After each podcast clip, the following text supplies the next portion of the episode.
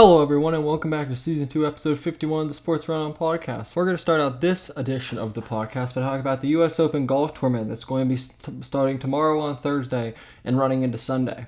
This is a premier golf tournament in the P G A just because the fact of the uh, money that's going to be able to be won from winning this tournament and the fact that it's considered a major, which if you don't know what a major is, it's it's one of the multiple couple golf tournaments that has a crazy big ability, like crazy big winning total for the person who wins the tournament. Not to mention, it is one of the t- premier tournaments that happens each year. The U S Open is one of those tournaments. They're they're in there with the Masters and a couple other tournaments that are really the premier tournaments.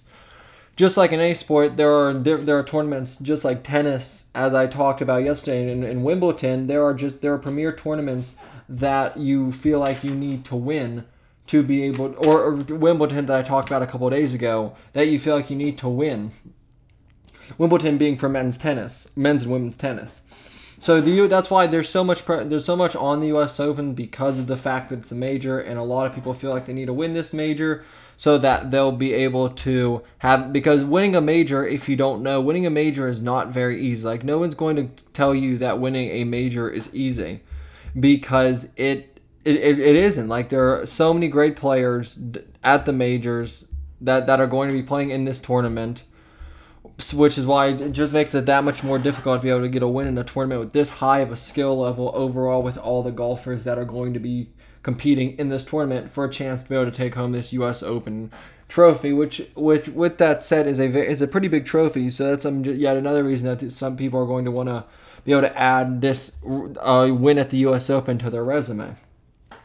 The thing about the U S Open was because of the covid nineteen pandemic, with, with it shutting down sports for a while, there was there was no U S Open last year, meaning that the, the twenty nineteen champion will be still technically be the reigning champion. Just like the College World Series this year, they they did not play either, making Vanderbilt the reigning champion because they won in twenty nineteen. In the same fashion, the, the reigning champion for this would be Bryson DeChambeau. If you don't know who Bryson DeChambeau is, he, in most cases, is known for how, for his long drives. His drives that go over three hundred fifty yards, which is absolutely a crazy ability to drive and still be decently accurate. There, that's mostly what he's known for. He's not. I mean, a lot a lot of people wouldn't say he's known for his all-around game because he has missed cuts from tournaments that a lot of people thought he would make the cut for. So, all around, I mean, he did play very well. I watched the U S Open the last time this happened that Bryson was able to win it, and he played very well. He played a more all-around game than I've seen him play in these last couple of tournaments, that especially these last couple of majors such as the Masters that he's played in. So, I feel like, With with that said, I don't know if he's going to be able to be the one to win. I still think there are a couple guys I think are the one to be. A couple of the names are Jon Rahm and Dustin Johnson. Those are definitely, without a doubt, two of the top. excuse me.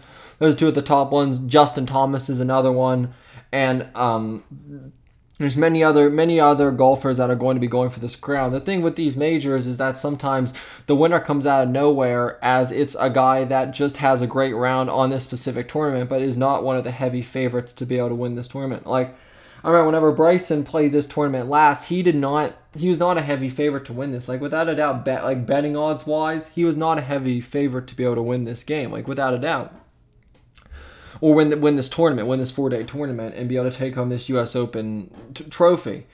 But that didn't really matter because it's, as I said, it's really, I feel like in a lot of cases, it's anybody's win. It's anybody's chance to try to come up, come up and try to win these game, try to win these big tournaments. I think that's shown over this over this um, P G A season so far that it really the the. Besides Dustin Johnson and a couple others that are really solidifying their spots for being there every single tournament, there isn't a lot of for sure or really just complete certainty follow with having to do with these golf tournaments as a whole. And for and for that reason, it's really hard to pick who you would think would want to win these tournaments. Obviously, yes, there are favorites to win these tournaments, but it's just crazy as these other players who are in these tournaments are going to be coming. I mean, just depending on if somebody has a good round and is a good enough player to be able to hold to the end, I mean, it could easily just be their their trophy just as good as it could be Dustin Johnson, Jordan Thomas, and some of the other favorites that are going to be golfing to be able to go for this um, twenty twenty-one U S Open crown this year at, at the uh, Winged Foot Country Club. Now moving on to the N B A Finals, Game four is tonight in Milwaukee. as I said yesterday, this is a must-win for for the Bucks. I feel like without a doubt this is a must-win for the Bucks. They have to win it. The Suns are up two one. This is a must-win to even the series. And as I said yesterday, which I'm pro- I'm going to reiterate again, that I don't I don't think the Bucks are necessarily out of this series. I think that sh- it showed me a lot on Game Three playing at home that they're definitely still in this series without a doubt. Would I call them the favorites at this point to still take home the N B A crown? No, I would not. I still would think it. I still like. I think like a lot of people would feel like it's just the Suns tournament to lose, less so than it is the Bucks tournament to win. Just because based on the fact of how they played in those first, just based on the fact that they're up two one, and that even after this game they're still going to have Game Five and Game Seven back in Phoenix after this Game Four in the Bucks, which is why I think that just makes it absolutely crucial for the Bucks to be able to win this game. Because they have to try to climb back out of this hole that they have put themselves in so far to be able to climb their way back into being in contention for this this N B A Finals, to be able to win the win these N B A playoffs. I mean, this the Suns took Game one, one eighteen to one oh five, and then took Game two, one eighteen to one oh eight, which, I mean, are still, they're, they're not like crazy close games, like they're not down to the end close games, but they are still closer games. And the Suns do have a less... Win they do have they they do have a less margin of winning in the games that they have won throughout these N B A playoffs than the Bucks do. I mean, they were able to what is that? They won by thirteen, they won by ten. In the game that the Bucks won, they won by twenty. One, if you didn't know, they won Game Three, one twenty to one ten, and that was the first game that was in Milwaukee. So, with that, I just I really feel like that this is just a huge must-win for the Bucks because they have to try to get a lot, get momentum back, especially going back into Phoenix because, as you know, the the only two games they played in Phoenix, as I just said, they lost by fifteen and or thirteen. The, the last two games they lost by thirteen and ten, as I just said. So I feel like this is just huge. I think Giannis has just been playing absolutely crazy in this in this N B A playoffs and in this I was about to say tournament, but in this N B A playoffs, like the tournament of the N B A playoffs. As a whole, I think just in these N B A playoff series that they have played, and he has just been playing crazy. And I don't think this has honestly changed. You know, I, again, you're probably going to hear me say this a couple more times before these N B A playoffs are over and these podcasts that I'm doing. I still feel like you just gotta you gotta put someone around Giannis. Like you have to be you have to build around Giannis. Like you you need to make it a prior. These Sun, the Suns, the Bucks. The Milwaukee Bucks need to make it a priority that somebody else they, besides Giannis has to carry this load. Like somebody else has to come up, step up, and be able to carry the load to be able to win these N B A playoffs. So for that reason, I, I feel like it's still going to be the Suns to win this tournament unless I can, unless I can, and a lot of fans truly see that one of those guys can like step up not just on the game, but can step up and drop thirty, twenty to thirty points, maybe even more than that, to be able to give them that extra boost that they would need if Giannis doesn't drop forty or fifty a game, which is a very much a possibility. He, yes, he's still he's doing that right now. He's dropping forty and ten, forty-five and fifteen. Like he is putting up incredible stats. I'm I'll be the first one to say that. But I just I feel like there's still you got to still put someone around Giannis to be able to give the Bucks a chance to be able to stop the firepower that is these well, that is the Phoenix Suns. See, I, like I say that, but I mean I also think that a big part of it is also the defense. A lot of people don't really talk about the Bucks defense. I mean, think about it. They these first two games they gave up one hundred eighteen points each game.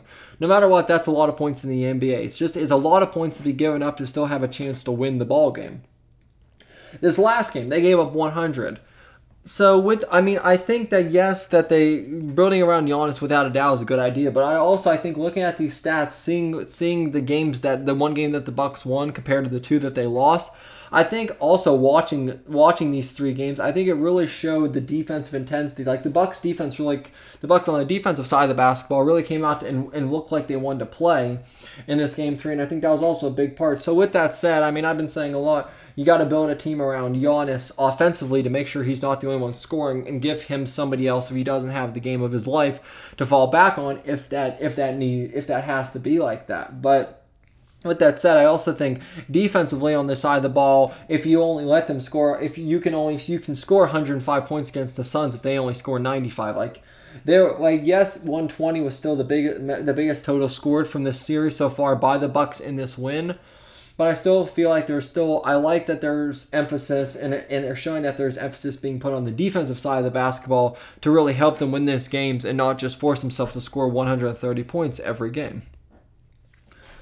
With that said, now moving on to the last topic of this podcast, the M L B All-Star Game. The M L B All-Star Game happened last night with the, the A L was able to take home the crown five to two. This is a midseason classic, and I, I just love to watch it. I thought it was a great game. I, I think it's a crazy amount of, just a crazy amount of talent that's in this game. Like, there's just so much talent in this game. It's just, I don't, it's just a crazy amount of talent. Like, that's just, it's just crazy to me how much talent. I feel like it's crazy how much talent. Look, now looking at the um, the um, scoring, the scoring that happened during this game, we had um, Semien, who is se- second baseman. He had an infield single, put put put the A L up one nothing. Then Vladimir Guerrero Junior hit a home run, four sixty-eight feet to left, put them up two oh. Then Guerrero grounded out to second. Then Hernandez was able to score, putting them up three oh. So no, oh, and then and then in the fifth. Um, Xander Bogaerts singled to right and letting Mullins score. So um, right off the bat, go, going into the bottom of the fifth inning, the A L was up four nothing. So this was already a huge lead for them going in halfway through this game. I think on a lot of back on the back of good pitching by the A L by show people like Shohei Ohtani and others. That way it would really help them be able to kind of push forward and w- be able to win this All-Star game. I think the pitching was a big thing that the A L was able to rely on. That the N L didn't have the luxury of being able to rely on like the A L was. With that said, Ronald Manata, who's a catcher, did did hit a homer to right four hundred thirty feet for the N L to get them on the board in the bottom of the fifth. So at this point, he's looking, is this game going to become closer? Now that it's four one, could they have a couple big innings? But in the top of the sixth, the very next half of the inning, Zunino, who's uh, another catcher, he hit a homer to right four hundred thirty-three feet, putting them up five one. So at that point, I feel like a lot of people was like, "Oh, that may that may or may not have been that may or may not have been the comeback, come and go for the A L." Now going back down five one. With that said, they did still score bottom of the sixth in the next half inning. Manny Machado scored on a pass ball by Zunino, and then they had people go to second and third, but they ended up stranding Juan Soto and Cronsworth at Cron, Soto, Juan Soto at second and Cronsworth at third, and then that ended up being the final for this game. The game finaling five two for the A L winning, with Vladimir Guerrero Junior being taking home the bat or the M V P trophy for this game. Because of the significant, he was actually one. Of, he's becoming one of the only the, a couple father-son duos with him and Vladimir Guerrero Senior that were able to both homer in an All-Star Game appearance, which is just a crazy stat. And that is what it looking like at this point of why. That's what it looked like of why he was able to take home the All-Star Trophy for the M V P for this game. With that said, this was very fun to watch. I really enjoyed. I always enjoy this midseason classic. I always think it's fun to watch, and I think it's fun to see so much talent.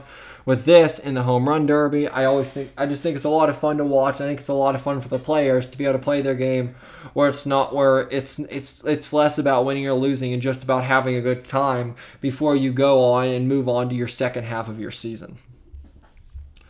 With that said, this wraps up season two, episode fifty-one of the Sports Run On podcast.